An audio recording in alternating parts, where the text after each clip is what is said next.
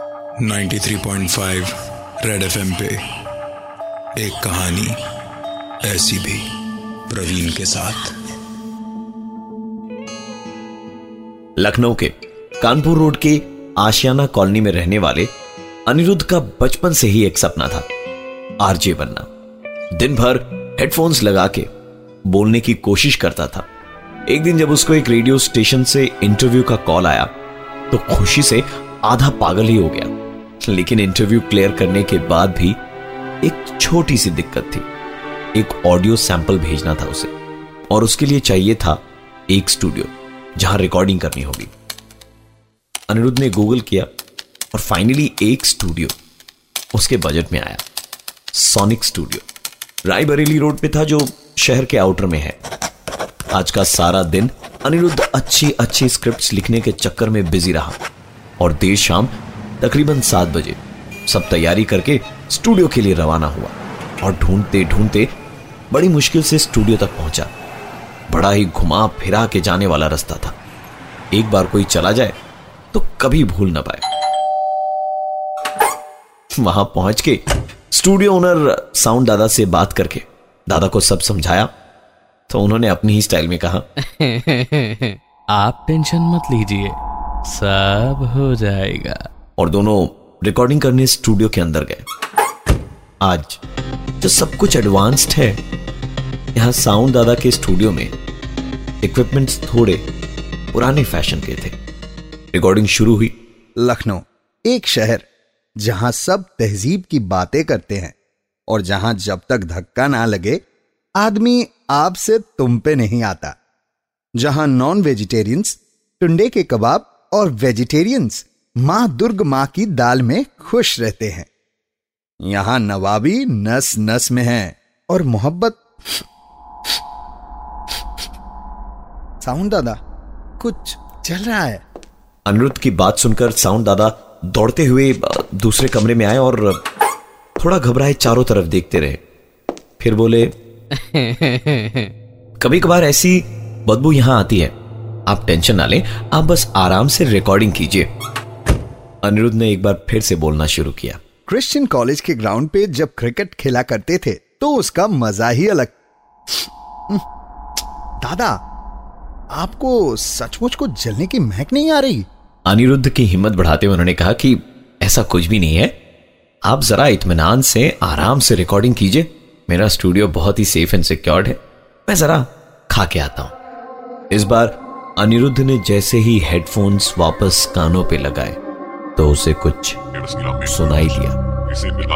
अनिरुद्ध को लगा कि कुछ गड़बड़ है। उसने हेडफोन्स निकाले, फिर लगाया तो कोई आवाज़ नहीं थी। लेकिन स्टूडियो का एसी शायद खराब था। अनिरुद्ध का दम वहाँ घुट रहा था। ताजी हवा लेने, वो जैसे ही स्टूडियो से बाहर निकला तो किसी ने पीछे से उसके कंधे पर हाथ रखा। वो कोई और नहीं था। बल्कि साउंड दादा ही थे। तो अनिरुद्ध ने बताया कि हेडफोन में आवाज़ें आ रही थी। साउंड दादा बोले, भाई साहब, हेडफोन थोड़ा पुराना है। अब वायर हिलाइए।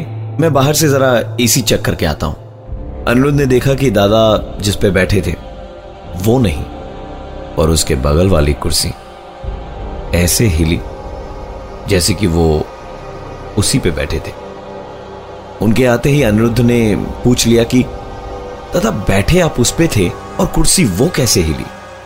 दादा हंस के बोले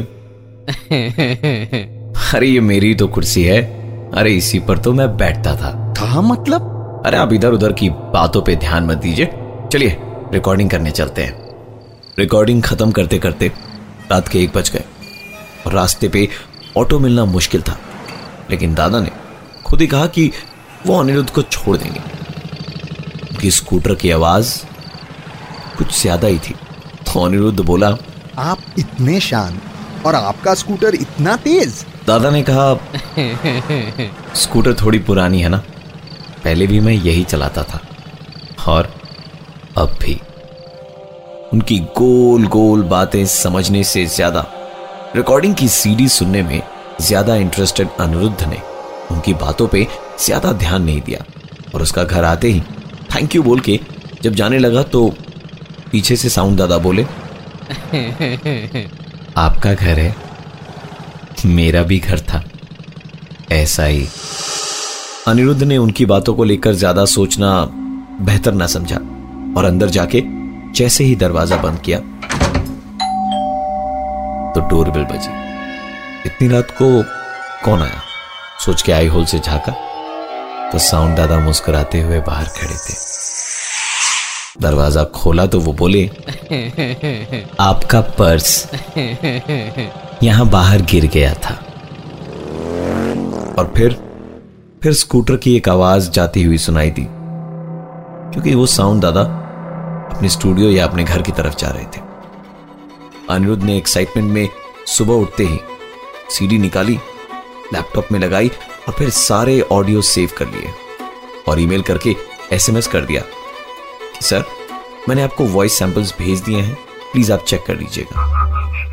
तकरीबन कुछ एक घंटे के बाद फ़ोन आया और उन्होंने पूछा, ये सब क्या है भाई? आपकी आवाज़ में ये दूसरी आवाज़ किसकी है? आप चेक करके दोबारा भेजिए या दोबारा रिकॉर्ड करके भेजिए? अनिरुद्ध ने जब वो साउंड क्लिप भेजे तब तो ठीक था। यहाँ क्या हो गया? यही सोच के उसने जब सुना तो उसके होश उड़ चुके थे। इसमें अनिरुद्ध की बातचीत के साथ साथ साउंड दादा की भी बातचीत थी। उसने तुरंत साउंड वाले दादा का मोबाइल नंबर निकाल के फ़ोन किया। तो आवाज़ आई। This number does not exist this number does not exist फिर वो खुद वापस वहाँ पहुँचा। और स्टूडियो का रास्ता शायद भूल गया था, क्योंकि उसे वहाँ वो स्टूडियो नज़र ही नहीं आ रहा था। उसने एक आदमी से पूछा कि, दादा, ये साउंड सोनिक स्टूडियो किस तरफ़ है? उस आदमी ने अनिरुद्ध को ऊपर से नीचे तक देखा और फिर बोला, भाई साहब, यहाँ एक ही स्टूडियो था। स्टूडियो के मालिक को अपने स्टूडियो से बहुत प्यार था, लेकिन स्टूडियो चल नहीं पाया और एक दिन आग लगने से स्टूडियो अपने मालिक समेत जल के खाक हो गया। अनिरुद्ध को समझ ही नहीं आ रहा था कि ये झूठ है या वो झूठ था जो कल रात उसके साथ पीता था, क्योंकि उसने कल रात इसी स्टूडियो में यहीं आकर रिकॉर्डिंग करी थी। वो सीधे रेडियो स्टेशन ही गया, वहीं रिकॉर्डिंग करी और उसकी नौकरी भी लग गई। उसका अपने शहर लखनऊ में आरजे बनने का सपना पूरा हो गया था। और देखते ही देखते वो इस शहर में बहुत फ़ेमस हो गया। और एक दिन हाँ जी मैं हूँ अनिरुद्ध। और मेरे सवाल का जवाब देने के लिए कौन है फ़ोन पे? उधर से आवाज़ आई। बड़े दिनों से रिकॉर्डिंग करने नहीं आए। अनिरुद्ध को काटो तो बदन में खून नहीं। उसने कॉलर आईडी पे नंबर देखा। तो साउंड दादा के उसी स्टूडियो का था। उसने वापस फ़ोन मिलाया। This number does not exist this number does not exist this number does not exist